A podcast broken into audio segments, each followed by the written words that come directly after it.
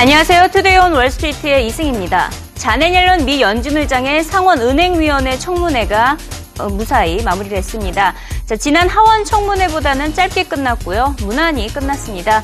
우선 양적 완화 축소 기조 예정대로 유지할 것이라는 입장을 재차 강조했습니다. 물론 미국 경제 상황이 급격히 바뀌면 양적 완화 축소 정책을 재검토할 수 있다는 전제 조건을 달았습니다. 양적 완화 규모를 줄인 이후에 경제 전망에 변화가 있었는지 살펴본 후 큰 변화가 있었다면 양적완화 축소 계획을 변경할 수 있다는 입장인데요. 하지만 지금 결론을 내긴 어렵다며 우선은 지금 같은 상황으로는 양적 완화 축소 기조를 이어가다가 내년 가을에 아예 종료할 계획이라고 밝혔습니다. I mean, we've indicated that uh, if the economy progresses as we anticipate, um, that we expect to continue reducing the pace of purchases in measured steps, which would mean uh, ending completely the purchases, winding down, and ending uh, sometime next next fall. So we have indicated that we have no intention of selling mortgage-backed securities. They will, I think, w- when we begin the process of normalizing monetary policy, of wanting to tighten monetary policy, we are we will have a look at um, permitting runoff off, out of our portfolio uh, as as these securities uh, mature, and uh, allowing runoff, we would bring down our portfolio over time Slowly. uh, slowly, even without sales. 연준이 기준금리 인상으로 제시했던 실업률 목표치 6.5%에 대한 입장도 전했습니다. 최근 미국의 실업률 6.6%로 목표치에 매우 근접한 상황인데요. 이미 옐런 의장은 실업률 목표치인 6.5% 아래로 떨어지더라도 한동안 초저금리 기조를 유지하겠다고 말한 바가 있습니다. 이번 상원 청문회에서는 6.5%라는 실업률은 완전 고용 수준은 아니라며 실업률은 고용 시장의 건정성을 측정하는 기준으로 충분치 않다고 주장했습니다. 실업률 수치 하나에만 의존할 수 없으며 이 노동시장 등 전반적인 상황과 광범위한 지표를 모두 평가해야 한다는 의견인데요. 자, 어디서 많이 들어본 발언이죠. 최근 영란은행에서도 실업률이 목표치와 근접한 수준으로 떨어지자 forward guidance, 이른바 선제적 안내를 회피하려는 조짐을 보인 바가 있습니다. 연준도 역시 금리 인상의 기준으로 실업률만 볼 수 없다며 선제적 안내 변경에 대한 조심스러운 입장을 내비치고 있는 것입니다. 영란은행과 미국의 중앙은행 모두 같은 입장을 보인 것인데요. 우선 옐런 의장은 실업률이 떨어지고 있어도 여전히 정규직은 늘지 않고 파트타임 일자리만 늘어나는 고용시장 현황을 가장 우려했습니다. let me first say that 6.5% unemployment is not the committee's definition of what constitutes full employment. Um, the range of views on that among committee members is substantially lower. Uh, the central tendency is, you know, under 6%. So 6.5 was simply meant to be uh, the committee saying, look, if the unemployment rate is above that, we see absolutely no need to consider any possibility of raising rates. Below that, we begin to look more carefully. And as we do so, of course, the unemployment rate is not a sufficient statistic to measure the health of the labor market. Um, an additional 5%, an unusually high fraction of our labor force is working part time for economic reasons, which means they're unable to get full time work but want it. That's an additional 7 million plus Americans who are involuntarily employed part time. And uh, we have an unusually high fraction uh, of Americans who are unemployed and have been for substantial amounts of time. So, you know, as we go, go to a fuller consideration of how is the labor market performing, we need to take all of those things into account. 시장이 가장 반겼던 내용은 바로 그녀의 날씨 발언이었습니다. 지난 하원 청문회에서도 고용지표 부진에 있어 날씨의 영향이 있었다고 말한 바가 있는데요. 이번 상원 청문회에서는 최근 많은 경제 지표들이 시장의 예상치를 하회하며 실망스러웠지만 날씨가 최근 경제지표 부진에 일부 영향을 미쳤을 것이라고 진단을 했습니다. 하지만 그 영향이 구체적으로 어느 정도나 되는지는 판단하기 어렵다며 분석 중이라고 덧붙였는데요. 즉 소비와 주택, 고용지표 부진이 쏟아졌었는데 혹한에 따른 프로즈노믹스 때문인지 아니면 미국 경제가 회복기에서 일시적인 침체에 빠진 소프트 패치 국면에 접어들었기 때문인지 구체적인 원인을 밝혀내겠다는 입장을 전한 것입니다. 만약 한파의 영향이라면 일시적인 현상으로 시장이 크게 우려할 필요도 없고 연준이 양적 완화 축소 기조를 이어간다는 의미고요. 하지만 소프트 패치의 영향이다라는 진단이 나온다면 잠시 양적 완화 축소를 쉬어갈 수 있다는 의미로 풀이됩니다. We have seen quite a bit of soft soft data over the last month or six weeks. Um, it it was you know the employment report uh, relatively low, uh, below expectation growth in payrolls, uh, in some of the housing numbers, in retail sales, and industrial production. So it's really quite a range of data Right. that has been soft recently. Now, I think it's clear that weather has played unseasonably cold weather has played some role in much of that. Um, there are many ways in which weather would have affected these series. What we need to do and will be doing in um, the weeks ahead is to try to get a firmer handle on exactly how much of that uh, s- set of soft data can be explained by weather and what portion, if any, is uh, due to a softer And, outlook than and if we it's would not have. mostly. 결과적으로 이번 옐런의 발언 이후 시장은 상승 마감했습니다. 하지만 지난 하원 청문회처럼 다우 지수가 200포인트 가까이 상승하진 않았고요. 74포인트 상승에 그쳤습니다. 우선 시장이 기대했던 세 가지 발언을 모두 전했기 때문이라는 분석이 나오고 있습니다. 경제 지표 부진의 원인으로 날씨를 언급했고요. 테이퍼링을 지속할 것이라는 기존의 입장을 유지했고 6.5%의 실업률은 완전 고용이 아니라는 발언이 시장의 상승을 주도했습니다. 시장의 예상에 걸맞는 답변을 전하며 어떠한 불안감도 조성하지 않았기 때문입니다. We expected to hear that 6.5% unemployment is a soft target. We got that. We expected her to blame the weather. We got that. We expected her to stay, say uh, that we're staying on course with taper. We got that. So the markets, nobody shorts the market. No one sells the market while someone of her caliber is speaking. If you look at the uh, S&P, we're stuck right here at 1850-ish. That's the, that's the level we cannot get above. Yesterday, new home sales. Where do we, we popped at 10 o'clock right to this level. So the market is struggling here to make new highs. I heard nothing from the chair that would let, lead me to believe that we're going to rip off to the races Right. higher. I, I would say it's a sell, a sell signal right here. 이날 자네 옐런은 최근 논란이 빚어지고 있는 비트코인에 대해서도 입장을 밝혔습니다. 자, 비트코인은 가상화폐라는 이유로 어떤 당국의 규제도 받지 않아왔는데요. 하지만 최근 거래소에서 거래가 중단되는 등 문제가 빚어지자 비트코인에도 규제를 적용해야 한다는 목소리가 커져왔습니다. 그렇다면 과연 어떤 기관이 비트코인 규제에 나서야 하는 것일까요? 시장에서는 미국의 국방부나 미국의 재무부 또는 상품선물거래위원회, 미국 증권거래위원회 등을 꼽고 있습니다.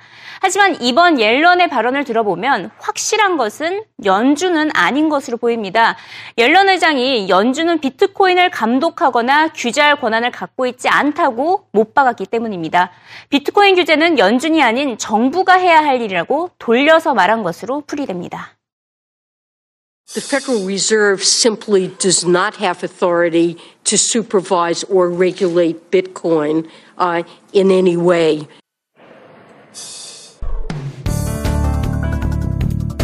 이 시각 CNBC 헤드라인을 살펴봅니다. 원자재, 투, 원자재 투자자로 유명한 데니스 가트먼이 지금 한 가지 자산을 매수하려면 이것을 사라라고 조언을 했는데요.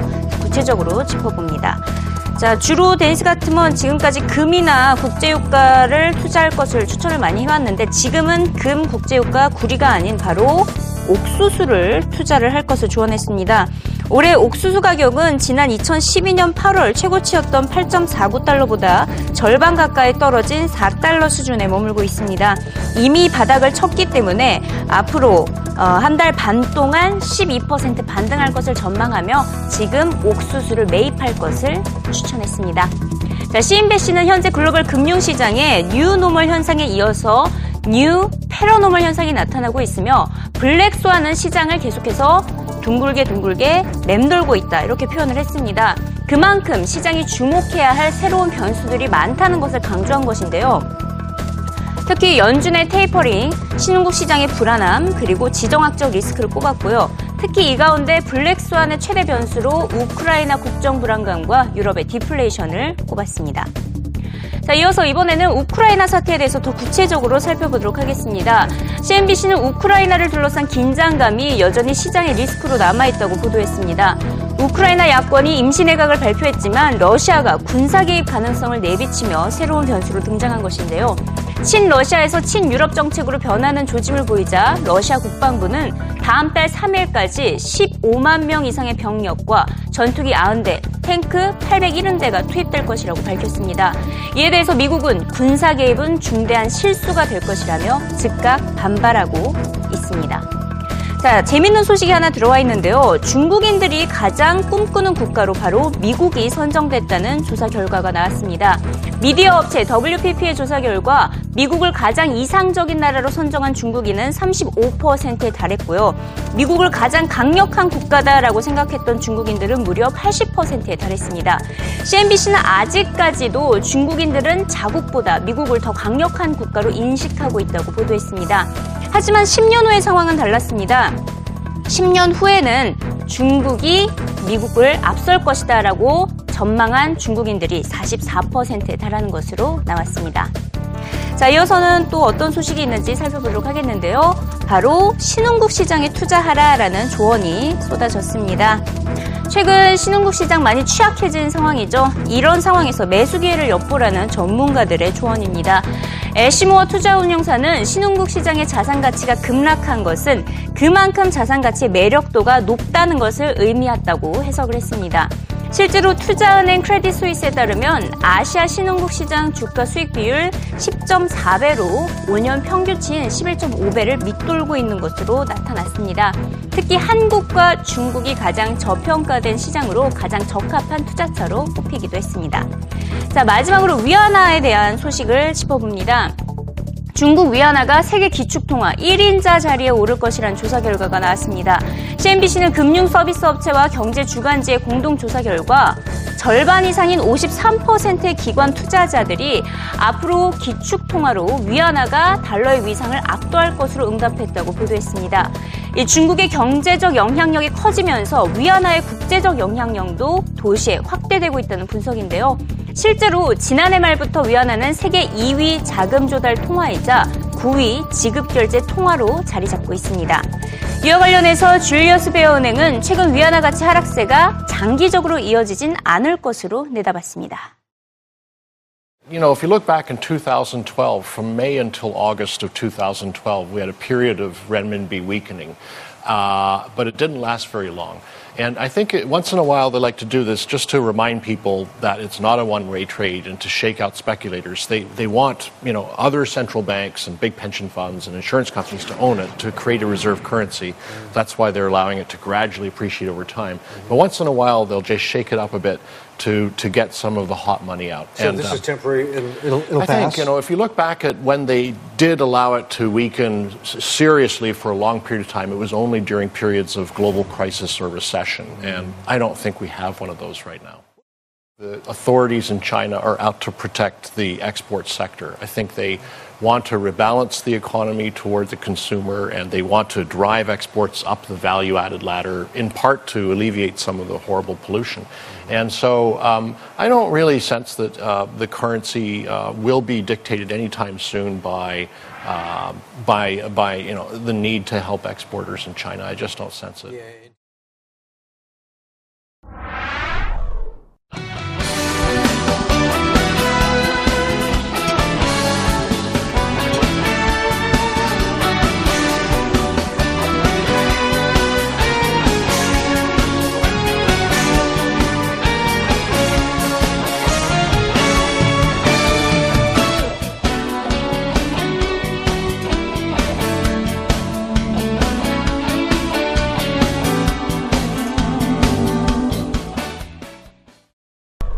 오늘 뉴욕 증시에서 주가 등락이 컸던 기업들 관련 뉴스와 함께 최근 주가 추이까지 차트로 한번 살펴보겠습니다.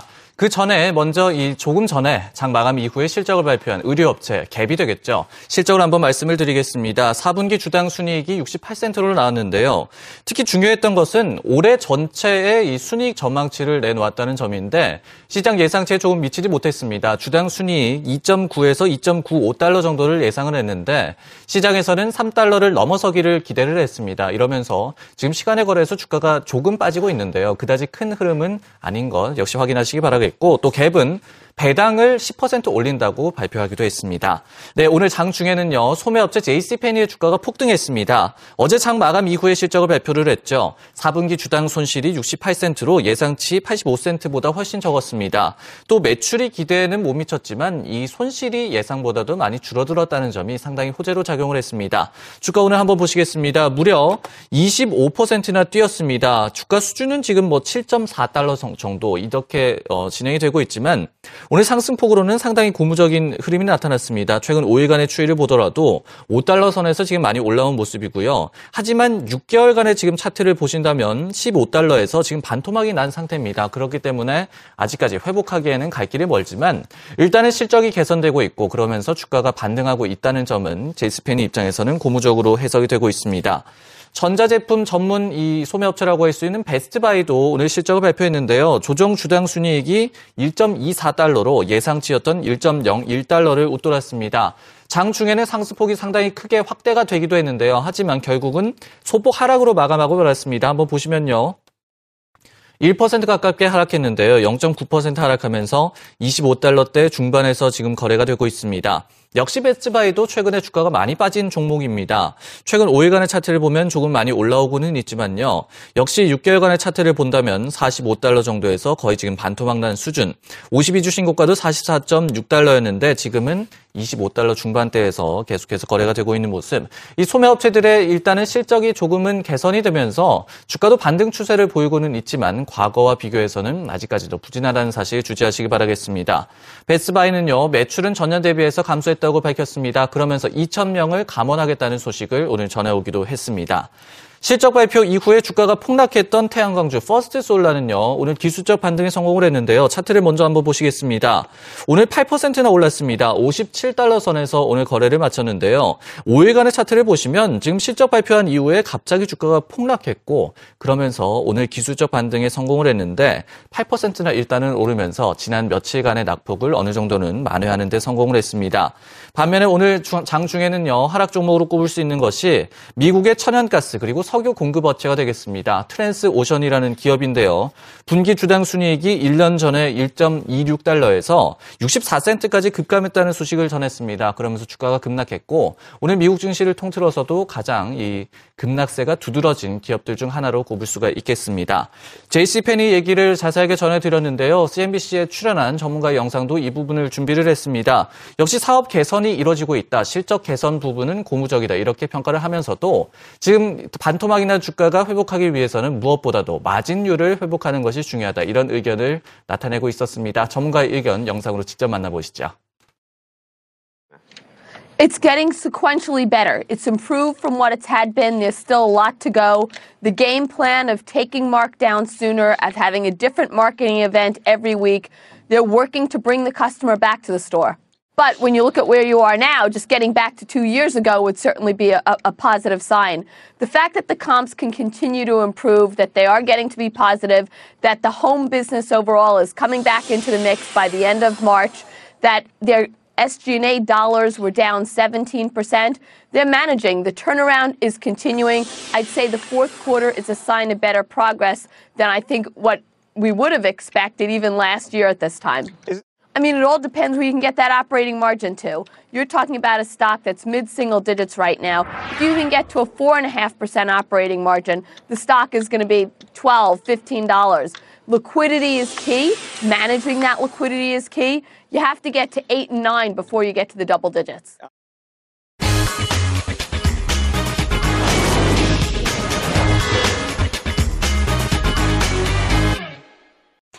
오늘 전해진 옐런 의장의 발언 가운데 세 가지에만 초점을 두면 될 것 같습니다. 경제지표 부진 한파의 영향이 컸다는 점, 또 6.5% 실업률 목표치는 완전 고용이 아니라는 점, 또 마지막으로 테이퍼링은 지속한다는 점, 이 세 가지를 유념해 두시면 될 것 같은데요. 앞으로 날씨가 풀리고 전해질 경제지표를 주목하면 될 것으로 보입니다. 네, 지금까지 이승희였고요. 다음 주 월요일에도 생생한 글로벌 금융시장 소식으로 돌아오겠습니다.